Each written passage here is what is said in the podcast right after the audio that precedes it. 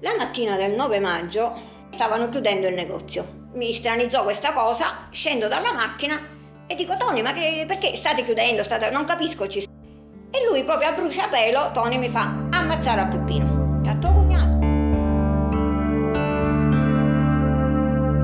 State ascoltando Storie Ribelli, micro storie di ragazzi e ragazze a mafiopoli con Peppino Impastato. Per la serie Microbiografie, Luisa Impastato Anna Puglisi, Giovanni Riccobono, Umberto Santino e Felicetta Vitale raccontano Felicia Bartolotta Impastato. Parte seconda. Felicia, giustizia, non vendetta.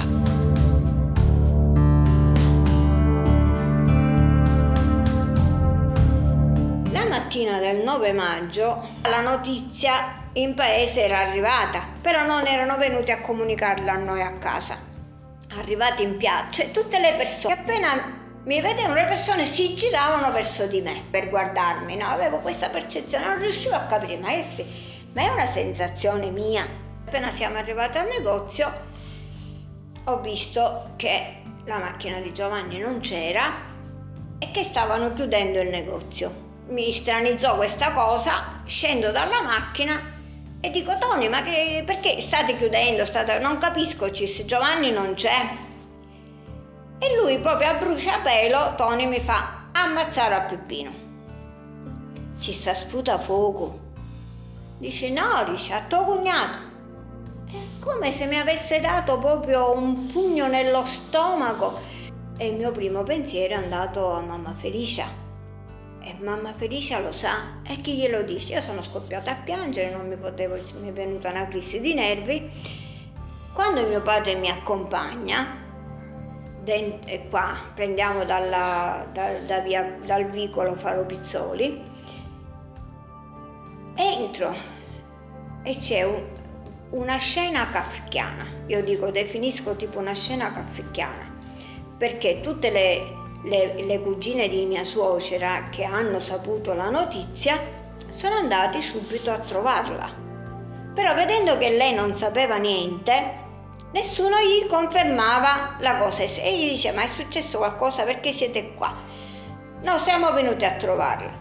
Lei era in un'agitazione tremenda in quel momento perché la notte aveva avuto la perquisizione, poi Giovanni è andato in caserma, la zia Fara era andata in caserma, nessuno gli diceva cosa fosse successo, eh, perché già lei era in ansia perché Peppino non era arrivato a casa. Quando lei ha chiesto ai carabinieri che stavano facendo la perquisizione è successo qualcosa a Peppino e i carabinieri gli hanno risposto ragazzate signora non si preoccupi. Per cui quando io sono arrivata lei subito è venuta mi ha afferrato per le spalle, mi ha strattonata, mi ha detto mi devi dire tu che è successo a Peppino.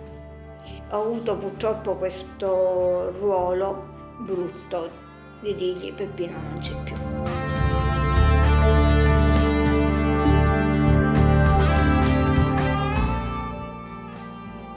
A questo punto lei ha buttato un urlo, si è battuta i pugni in testa come era un suo modo di fare poi basta. E poi basta. Lei si è chiusa in un mutismo per tutto il periodo fino a, quando cioè, le persone venivano a casa. Lei non c'era. Lei è stata, è diventata di pietra, cioè come se non ci fosse. Quindi poi c'è stato il funerale, lo stesso, lei non ha più versato una lacrima, non, più, non si è lamentata, non lament- niente. Dopo il funerale ovviamente siamo eh, ritornati a casa e poi ovviamente eh, a chiederci cosa, cosa è successo, cosa eh,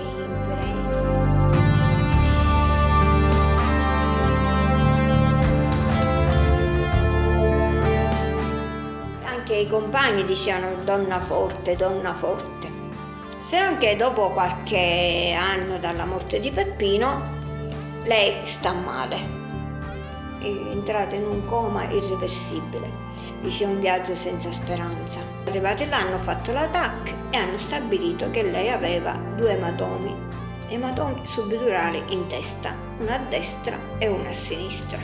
Tentiamo una terapia. Se gli ematomi si riassorbono, vediamo come va, eventualmente magari tentiamo un intervento. La terapia non ha funzionato. Cioè, viene la nostra disperazione, ma è mai possibile, abbiamo perso eh, Peppino, ora pure la mamma, eravamo in uno stato un pochino eh, distrutti di questa cosa. E hanno dovuto intervenire, hanno fatto un intervento, l'intervento è andato bene, devo dire.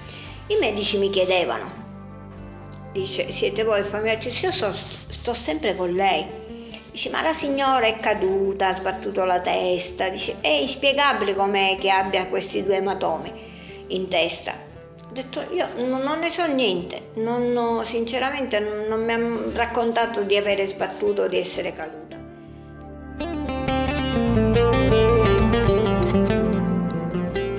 Certo punto di notte vedo che lei apre gli occhi e si sveglia. Chiamo i medici, ha superato il coma.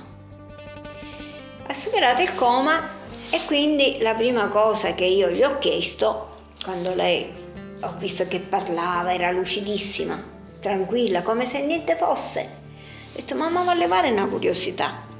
Dice sì, i medici mi chiedono cosa è successo, sbattuto, perché non me l'ha raccontato. Allora lei con quel sorrisino ironico mi prende la mano e mi fa ora te lo posso dire. Dice, quando io ero sola, ci mi metteva davanti un ritratto di Peppino, dice, per la disperazione mi davo pugni in testa.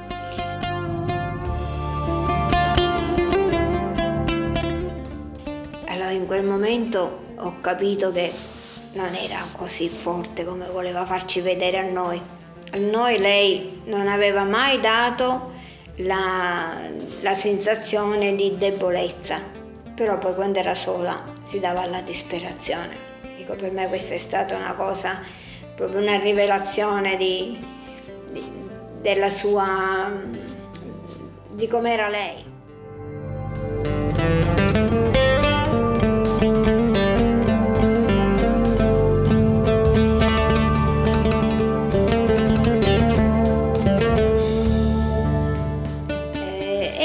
Poi questa sua scelta di aprire la porta. Ecco, anche questo è stato rivoluzionario se vogliamo nel nostro ambiente, perché lei ha detto io apro la porta di, della mia casa a tutte le persone che vogliono conoscere la storia di Peppino. E quindi lei inizialmente ha aperto la porta di casa e accol- faceva accoglienza, accoglieva tutte le persone, studenti, eh, gente di fuori che veniva, che volevano conoscere la storia di Peppino e le raccontava e non era mai stanca e questa cosa fino, è durata fino a, alla vigilia della sua morte. A volte mi trovavo io con lei e mi ricordo proprio che alla vigilia della sua morte c'erano 60 capi scout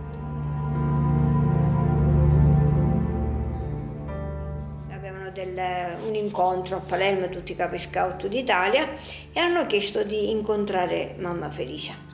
Ed erano tutti seduti a terra nella scala perché l'ambiente è piccolo e gli chiedevano tutti, eh, signora Felicia, sei stanca? Noi ce ne andiamo. No ragazzi, ci diceva lei, io non sono stanca quando ho la casa piena di giovani, perché io vivo in mezzo a voi come se ci fosse mio figlio e quindi non mi stanco mai. Allora ragazzi, signora Felicia, lei ci racconta della mafia, ci racconta la storia di Peppino, ma noi nel nostro piccolo cosa possiamo fare per combattere la mafia? E lei molto genuinamente gli diceva, ragazzi, la mafia si combatte con la cultura. La mafia non si sconfigge con la pistola, con la cultura, il silenzio,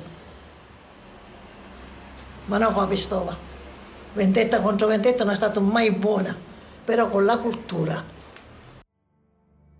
Dovete studiare, dovete capire con lo studio da che parte stare, qual è il bene e qual è il male, perché le pistole portano sangue E io, dice, non ho mai chiesto la vendetta, io ho sempre chiesto la giustizia, che me la debbano dare e vivo, e vivo sono vissuta per avere giustizia.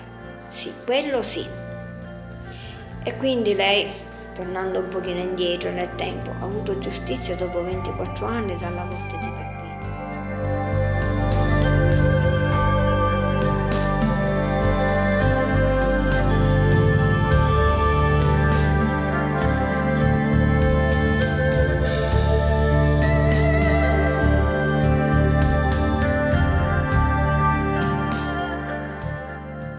Giovanni Riccobono, un compagno di Peppino in passato, e da una mia denuncia ha ripreso il processo per la sua morte.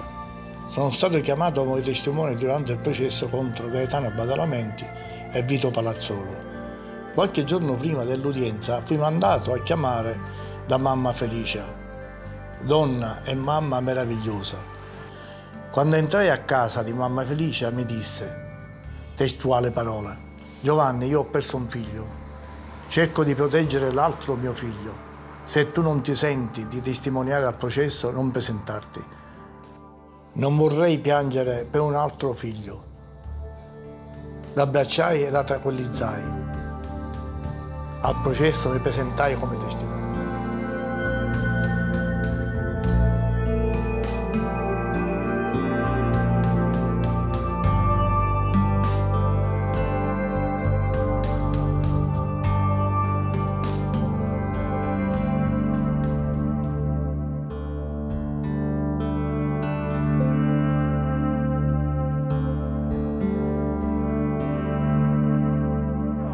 Come, come centro avevamo iniziato un progetto di ricerca intitolato Mafia e Società.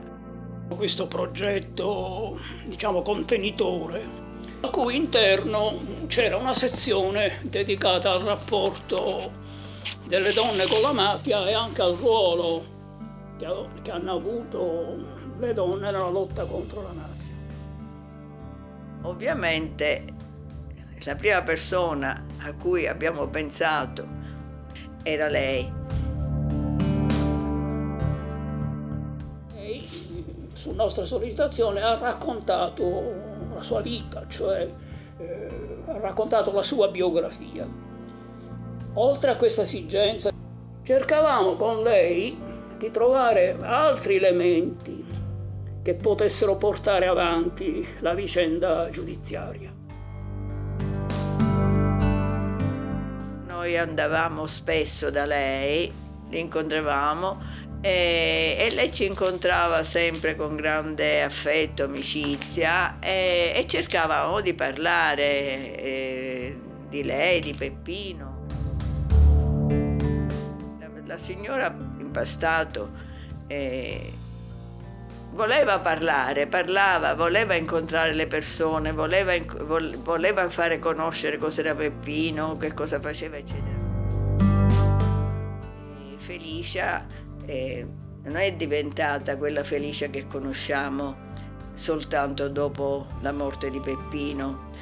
Felicia ha eh, chiuso la casa ai mafiosi amici di suo marito prima della, prima dell'uccisione di Peppino. Quindi lei è, è- è riuscita ad imporsi, ad imporre la sua volontà contro quella di suo marito e suo marito in casa i mafiosi non li portavano.